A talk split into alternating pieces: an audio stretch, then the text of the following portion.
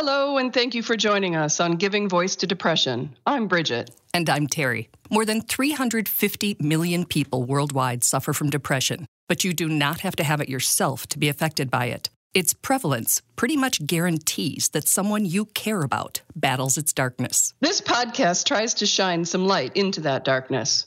We're not experts and we're not therapists. We're sisters and best friends who live with depression and who are committed to encouraging healthy, healing conversations about mental illness.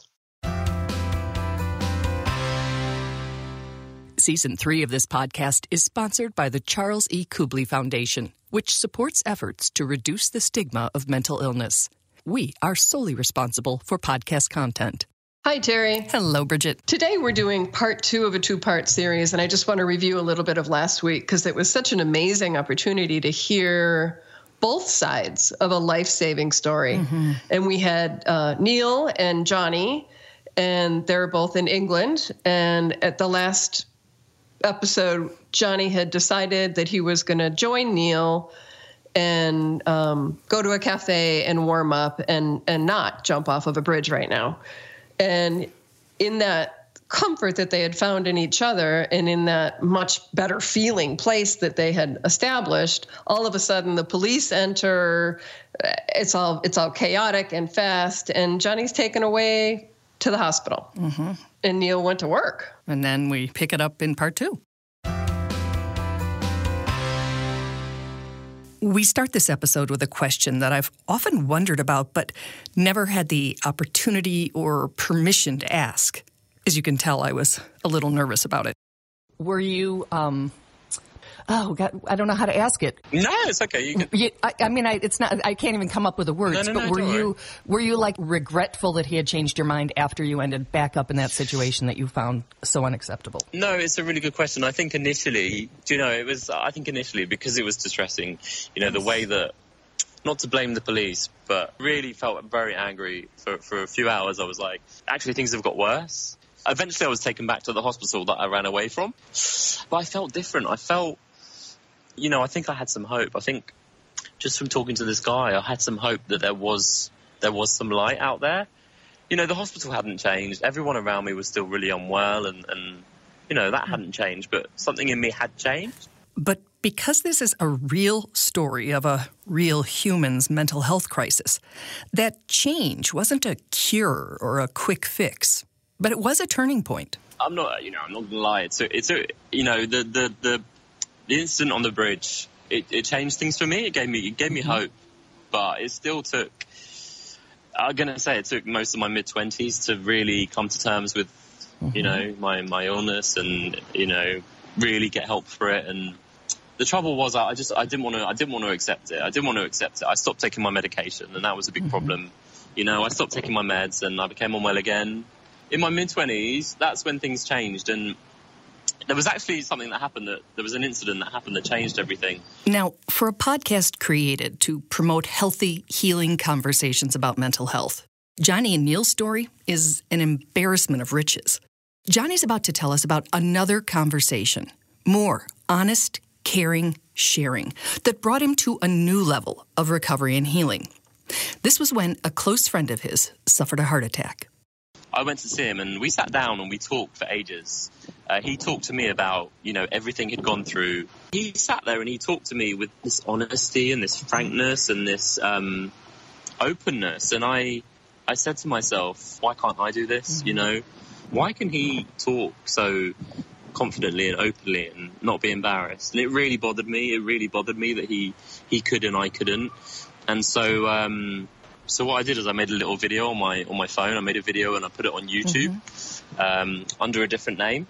It was amazing. I, I, I put it out, out there and I got all these comments from people. Basically, I just I realized I'm not alone, and I think that was a big thing for me. You know, talking and accepting, and actually, you know, I actually asked for help and said I do need therapy, and you know, engaging with therapy, and you know, uh, eventually taking meds as well. I think I, I, I finally got back on track, and and when I really got back on track, that's when I decided to launch the campaign to find this guy.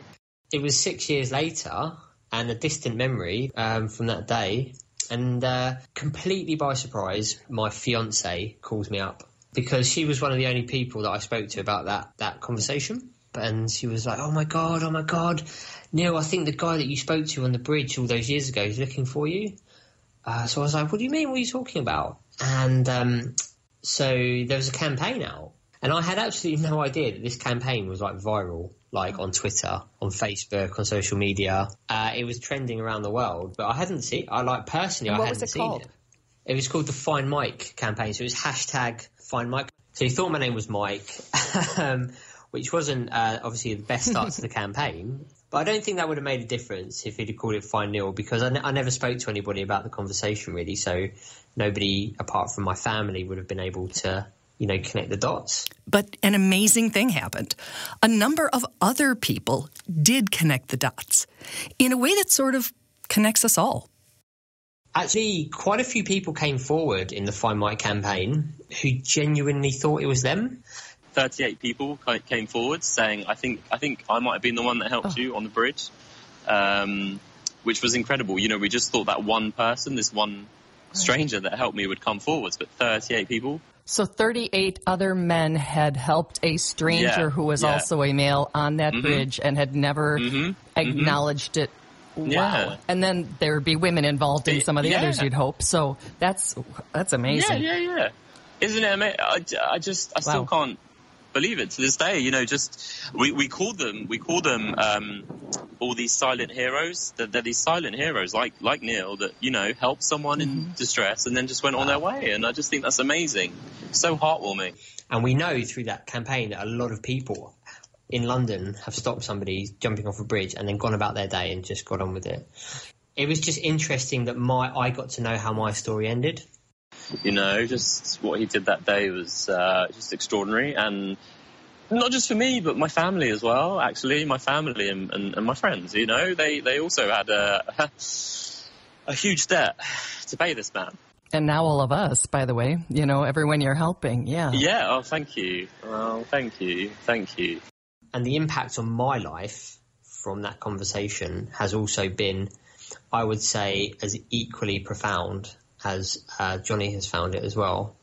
So now we're on this journey together, a journey that's led me to this podcast, Giving Voice to Depression, because that's what I do. I feel so passionately about it now, and I've met so many people who have struggled and didn't don't need to struggle because half the battle is being able to, to be open and talk. But um, unfortunately, there's so much stigma. People take their lives, so we're just trying to do our part to, you know, to stop that happening.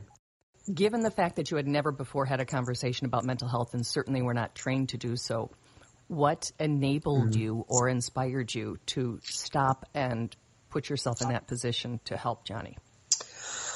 because I've thought about it a lot, and I think um, I think I had a lot of positive role models in my life, and even though we didn't talk about mental health growing up, I was very much encouraged to just kind of do what felt right, regardless of what people thought. You know, we've all got somewhere to be, and uh, we've all we're all trading off a sacrifice, aren't we? Like, you know, if I help this person, I'm going to be late, or I'm going to, you know, lose a bit more money, or something like that. Or, but um, it feels nice. Sometimes it's just nice just to just to make a sacrifice. Um, I don't know. It's, it's a nice feeling, and I think we should do it more often. Uh, I try to, but when somebody is in a real uh, crisis point that they might actually do something dangerous, you don't have to get involved. You don't have to walk up to them, but you can do something. You know, you can call the police, or you know, you can hang around and make sure they're safe, or you could ask somebody else to, to come and you know help you go and speak to them. You know, you don't you don't have to tackle it alone. So there's always something you can do. Don't kind of expect anyone to stop because it's um, it's a big city, and you know, you see people all the time that are unfortunately, you know, maybe unwell or um, who are who are in in crisis, and um, you know, people sort of become immune to it. Sadly, I was uh, incredibly lucky, incredibly lucky to find in the middle of London, you know, in this on this bridge, this this this incredibly this incredibly compassionate and kind and patient stranger. you know, just sharing your your troubles and your vulnerabilities with somebody can be so profound in just knowing that you're not alone and you're not the only person out there going through this. Because I think so many people think that they, you know, whatever they're experiencing, it's their own problem. Nobody else could could be could be thinking what they're thinking, and that's just not the case. I'm so glad you made yourself a yeah. friend that day and that he's around to enjoy uh, your good heart and that he was able to recover. Well, yeah, well, me too, because now he's like my best friend, and you know, I know his family really well, and he knows my family. He'll be babysitting my children. You know what I mean? Oh, I just so, love it. So, I just love it. Thank you so much for sharing your story. Neil and Johnny now work together as mental health and hope advocates, truly making a difference in the world. Mm-hmm. And it all started when one human heard another human's cry for help and answered. Mm. It really, uh, it is an astonishingly touching story. I, there are times I get shivers. There are times I want to cry. There are times I'm so proud of humans. I mean, it really impacted me. There are so many amazing lessons in Neil and Johnny's story that it's hard to end these episodes, but there was one more thing I wanted to share before signing off. It's just the concept of a hero and whether or not you save someone's life. And I presented the question to Johnny. Yeah, I, I think people people save their own lives. I mean, people people people they do. They they you know it takes such courage. It takes such courage to. Do, do you know I'm I'm saying that because Neil Neil says that about that whole situation. He says, you know, Johnny, you did it yourself, and you know, so now I, no, I get it. Kind of, yeah, you know, like because it does. It I could have easily. It kind of was for me. I, I could have easily just taken that step forwards and into the river, you know, but I guess no, it was something in me. It was it was a, some courage and determination in me you know, uh, clicked into place and, and I said, no, I'm going to give it another chance. And it is, it's, it's, only you can do that yourself. So, yeah, people say themselves, but I think you know you give them hope. You know, you give them hope, and you know, I think that's the we always talk about hope. Myself and Neil, we talk about hope, and uh, hope is uh, so underestimated. The hope that you can give people really is underestimated. I think. Wow, hope is so underestimated. Isn't it beautiful? Yeah, maybe we don't even go into it trying to save someone if we're in that situation. Maybe we go into it just genuinely trying to give them some hope. And then, you know, as he said, the, the choice at that point is theirs. Well, thank you to both Johnny and Neil for sharing their incredible story with us. And they're just starting to come to the U.S. and tell it. In fact, they were in New York this week, for, and that's the first time they've been here. So hopefully we will help them um, find an audience for their story here. Great. We hope that our podcasts bring about a little more understanding or help people articulate their experience of depression a little more. And thanks to each and every person who's digging deep and finding the words and finding the courage to give voice to depression. And you can find our podcasts on our website, givingvoicetodepression.com, as well as on iTunes, where we hope you will subscribe, rate, and respectfully comment. And please remember if you're hurting, speak up. If someone else is hurting, listen up.